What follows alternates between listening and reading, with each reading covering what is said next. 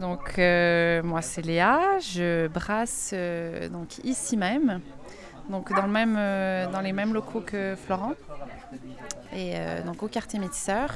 Et donc, moi, je fais la bière pour le quartier Métisseur. Et voilà, depuis le début, moi, j'avais une envie de faire des bières naturelles, donc ça se prête bien au contexte d'aujourd'hui. Et euh, donc voilà, j'essaie de faire des bières en fermentation naturelle avec des levures euh, vivantes, donc soit sur des fruits, des fleurs, euh, des légumes. Et voilà, c'est des bières changeantes à l'année. Et à côté de ça, comme on a aussi un établissement recevant du public, on fait une gamme un peu plus classique aussi, quoi. Donc on a une blonde, une blanche. Voilà. Alors comment on devient euh, brasseur Brasseuse. Brasseuse. Brasseuse. C'est ça. Euh, bah, moi, c'est par, euh, par intérêt du projet. hein. Moi, j'étais dans, dans un autre euh, type de fermentation avant. Je faisais du fromage, et, mais dans, très près du quartier. Et euh, du coup, le, le projet était déjà en, en marche. Et, et euh, moi, je- j'avais envie de m'impliquer euh, en tant que bénévole, quoi, à la base. Et en fait, ça a donné qu'ils cherchaient quelqu'un pour brasser. Et du coup, je suis arrivée comme ça et j'ai commencé à brasser petit à petit sur des petites cuves de, de 100 litres euh, juste avant le confinement. Et finalement, on a terminé la brasserie, les travaux et on a pu s'installer sur euh, les cuves actuelles qui font 5 hectos, du coup 500 litres. Et le confinement a frappé.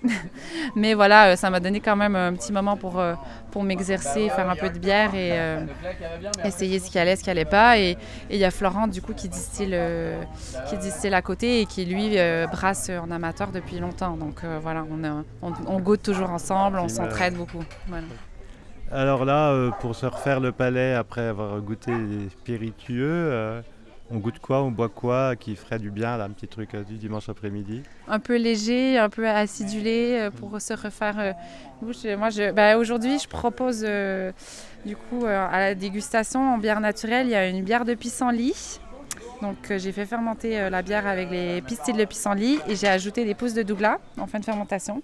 Donc, ça, c'est hyper frais. C'est euh, voilà, bien, bien acidulé. Après, il y a une euh, bière aussi à la betterave que je viens de sortir.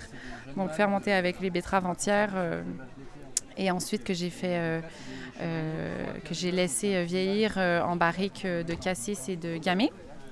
Donc voilà, ça aussi c'est un petit peu rond mais c'est bien frais.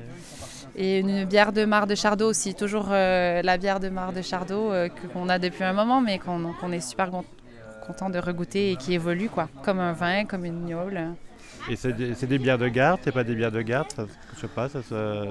Oui, euh, bah, c'est ça, c'est des bières vivantes, hein, donc ça évolue. Et, euh, et pour l'instant, bon, nous, on n'a pas, euh, pas des années et des années de, rétrospection, mais euh, non, nous, on affiche, bah, tu vois, là, la dernière, moi, je l'ai mis jusqu'en 2025 à consommer.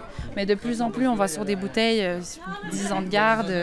quand tu as une bonne acidité et tu as un peu d'alcool, ça se garde bien, hein, comme, comme un vin. Bon, bon, on va y boire tout de suite, on va pas attendre. Super. Merci à toi. Merci. Merci.